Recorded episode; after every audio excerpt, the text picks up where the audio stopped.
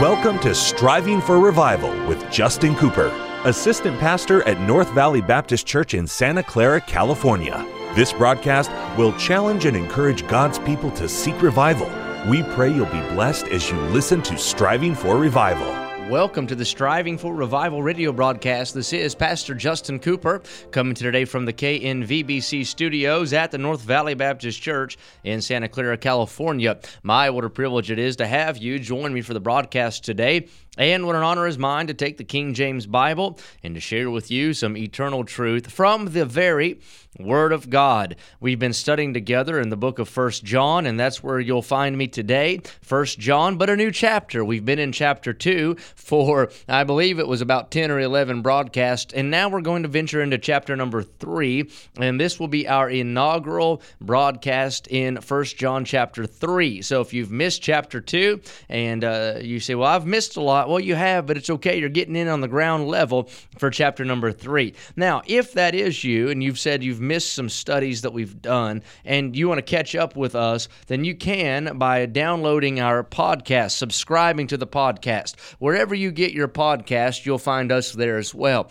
Just go to Spotify or Apple or wherever it is and type in Striving for Revival hit the subscribe button, and that will enable you to go back and listen to archived Bible studies. And you can listen at your own pace. You can listen and rewind and fast forward and pause and all of these things, and it'll help you stay uh, up to date. I know your life is busy and the schedule often changes, and it's hard to catch this as I do it live. But if you'd like to do that, that would be a blessing. Download or subscribe to the podcast. I was preaching out of state earlier this week and met a couple, and they're faithful listeners to Strive striving for revival. And man, that's a blessing. I tell you, that encourages my heart to know there are people uh, around the country, and not just around the country, but in other parts of the world that uh, tune in. And I'm praying that God will use our time together to minister to your heart, to speak to you, to uh, stir you up in the things of God. And really, all we're doing is just reading the Bible together, studying the Bible together.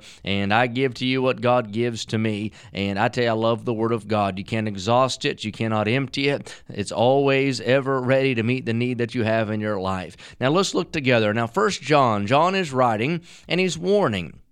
He's warning his uh, dear children, as he calls them, these Christians that he has a longing and a love for these Christians that he's ministered to and he's edified in the faith.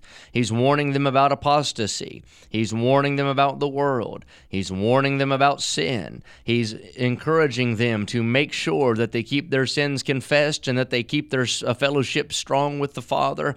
And their fellowship is based on and uh, derives from the truth. They must know the Bible, the doctrine. Watch out for what he calls damnable heresies that will sneak in. In the last chapter, he talked about the Holy Spirit and the anointing that is on a child of God and how that anointing helps us to discern the times. And we understand these are the last days and that Jesus is coming soon. And he charged them in verse number 28 of the second chapter, and he said, uh, And now, little children, abide in him that when he shall appear, we may have confidence and not be ashamed before him at his coming. And that's the preacher's motive. That's the preacher's desire. He wants those that he leads to be ready to meet Jesus. He wants them to be prepared to meet the Lord because one of these days, every one of us who are breathing air, one of these days, we're going to stand before the Lord. Every human being will stand before the Lord. And Christian, you and I will stand before him at the, at the judgment seat of Christ. The lost man will stand at the great white throne. But we want to be prepared. We want to be able to stand there, not be ashamed when Jesus comes. He could come today, and we don't want to be ashamed at his appearing. Chapter number three begins like this Behold, that's a big word,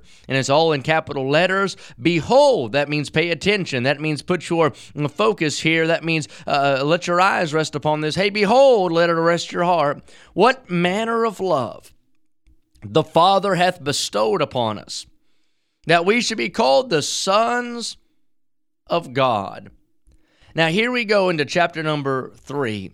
The last verse of chapter number two uh, seems like it would even fit right here in chapter number three. And it says, If you know that he is righteous, you know that everyone that is that doeth righteousness is born of him. So we're talking about those who are saved, those who've been born again. And here is the privilege of, uh, of being saved. We can be called the sons of God. Righteousness is a characteristic of a child of God. That's a family trait. You ever met people and say, well, it just runs in my family? A bad temper runs in my family. God forbid, but I've heard it said before drunkenness runs in my family, divorce runs in my family, uh, just these certain attributes of the flesh. They say that runs in our family. Well, here's an attribute of the family of faith righteousness runs in the family. Those who are born of God ought to want to live a holy life, an upright life, a righteous life. Now, here he says, Behold, what manner of love. He said, Man, think about this love. Consider this love. I mean, meditate on this love. It's not just your average love, it's not the world's idea of love.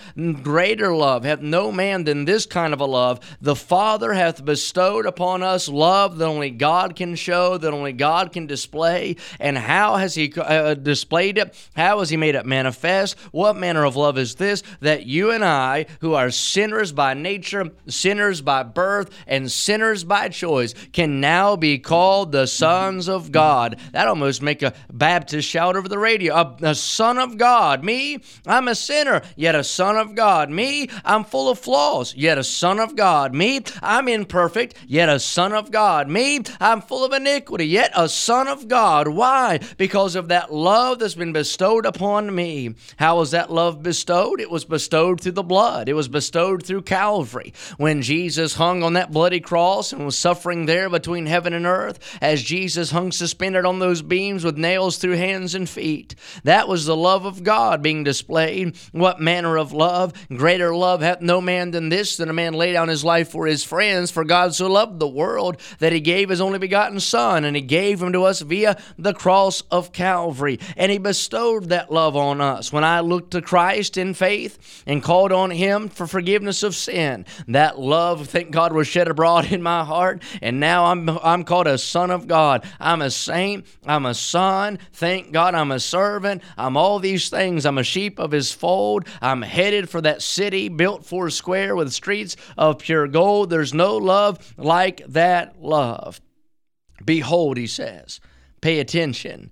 Consider it. We're a child of God. How? Through faith in Jesus Christ. We don't hope to be a child of God. We don't expect to be a, tr- a, child of God. We don't cross our fingers and wish to be a child of God. We have the confidence right now in Him that we are the children of God by faith in Jesus Christ. We dare not boast in anything, no wealth, no power, nor wisdom, but we can boast in Jesus Christ, His death, and His resurrection. Now we are the children of God. Now we are the sons of God. Verse number two goes on. Says, uh, let's finish verse number one. I'm getting excited and getting ahead of myself. He said that we should be called the sons of God. Therefore, the world knoweth us not because it knew him not. So the world despises the child of God, it despised our Savior. But look what it says in verse 2 Beloved, now are we the sons of God? It's not a future thing. It's not something we have to look ahead to. Right now, where you stand or where you sit or wherever it is you're listening from, child of God, that's what you are today. You're His child now. You're His son now. You're His daughter now. You say, I can't wait till we get to heaven. Hey, listen, you're already seated together in heavenly places in Christ Jesus, Ephesians chapter 2. And beloved, John says, now, today, in the moment, now are we the sons of God, and it doth not, it doth not yet appear what we shall be. But we know that when he shall appear, we shall be like him, for we shall see him as he is. That's the redemption, by the way. We're waiting for the redemption to it, the redemption of our body. One of these days, in the rapture, Jesus will come. And when Jesus comes, thank God he'll appear and we're going to rise up to meet him in the air. The dead in Christ will rise first, and they'll rise with a new body. They'll rise with a glorified body. And you and I that are alive and remain shall be caught up together with them in the clouds, and we'll be changed in a moment, in the twinkling of an eye, and we'll trade out this corruption for incorruptible, this mortal for immortality. And then shall be brought to pass the saying that is written Death is swallowed up in victory. And thank God we'll shed this arthritis and say goodbye to cancer, and no more aches and pains, and the gray hair is gone, and the wrinkles fade away, and we'll have a body fashioned like unto his body. And that's our blessed hope. Thank God you don't say goodbye at the graveyard to a Christian. It's see you later. That's just the garden of God. And one of these days, that body's going to blossom. That seed will spring forth, and there'll be a new body, thank God. And we'll see him there in the air at the rapture. Beloved, now are we the sons of God? But we don't even have it is uh, we the half hadn't been told what's waiting for us. We're now the sons of God. It doth not yet appear what we shall be, but here's what we know: we're going to be like Him. We're going to see Him as He is.